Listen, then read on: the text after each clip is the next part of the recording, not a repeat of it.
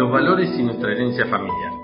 En este capítulo titulado Los sueños no siempre sueños son, escuchamos recién que Chicatelli, el biógrafo de Camilo citado por el padre Mateo, se admira que de un soldado como Juan de Lelis naciera un santo como San Camilo.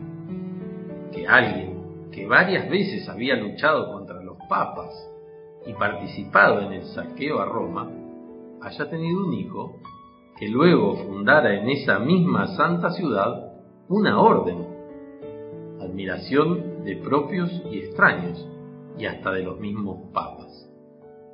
Y si uno mira la vida de los santos, muchos de ellos, y muy célebres, como San Francisco de Asís, San Agustín y San Pablo, por nombrar algunos, dejaron atrás vidas muy oscuras y comenzaron otras llenas de virtud. No podemos negar que en Camilo esto también está, pero me surgen algunas preguntas. ¿Todo lo bueno de Camilo nació pura y exclusivamente de la parte santa de su vida, de su conversión hacia adelante? ¿Lo anterior no le dejó nada? Hmm, veamos. Tuvo un padre guerrero del que sabemos que heredó la pasión por las armas y el vicio del juego. Seguramente también esa fuerza, ese tesón y testarudez que tanto caracterizaron a San Camilo. Una madre anciana que poco tiempo tuvo para criarlo, ya que a los 13 años murió. ¿Ningún otro valor le dejó la herencia familiar? Yo creo que sí. Y por eso me voy a detener en su madre, Camila, resaltando en ella dos aspectos que me resultan fundamentales por cuanto influenciaron para que nuestro santo, como todos los santos, sea una persona apasionada de Dios y de su prójimo. El primero es que Camila fue la que le inculcó a su hijo los valores religiosos. Ella le enseñó los rudimentos de la catequesis cristiana y le predicó con el ejemplo su vida devota y la caridad hacia los necesitados experiencias de vida que quedaron marcadas a fuego en el corazón y en la mente del niño Camilo, y que a pesar que de joven se alejara de Dios, entiendo yo que permanecieron inalterables en él. Hay un segundo aspecto que hace a esta madre tan peculiar.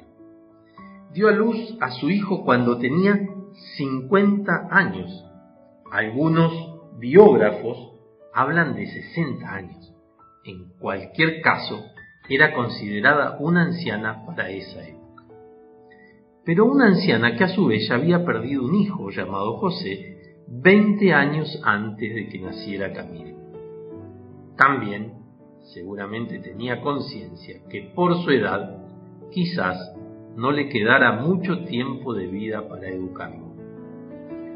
Todo eso debió llevar a criar a Camilo desde que lo llevaba en su seno, con mucho amor y con toda la pasión de la que disponía, pero sobre todo con mucha ternura, con cuidados protectores o sobreprotectores quizás, pero que forjaron esta madera de la que estaba hecho Camilo, buena madera que no pudo ser corrompida por los años de guerra, juego y demás excesos que vivió antes de su conversión.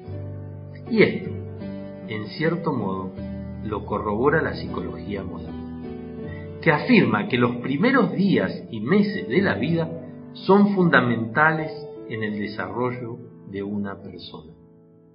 Se habla de una ternura tutelar de la madre hacia el recién nacido que generará una confianza básica, indispensable para tener un crecimiento equilibrado, madurez psicológica, estabilidad y autoestima. Es como un primer esqueleto al que se van enganchando las experiencias que nos van formando como persona.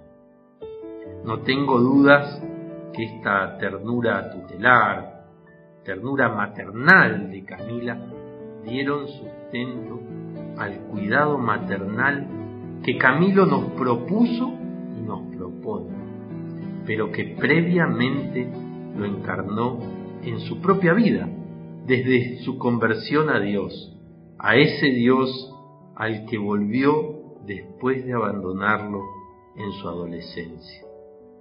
Adolescencia que se inicia justo cuando queda huérfano de madre. Mi nombre es Francisco Verola, soy religioso Camilo. Que el Dios bueno los bendiga en el nombre del Padre y del Hijo y del Espíritu Santo. Amén.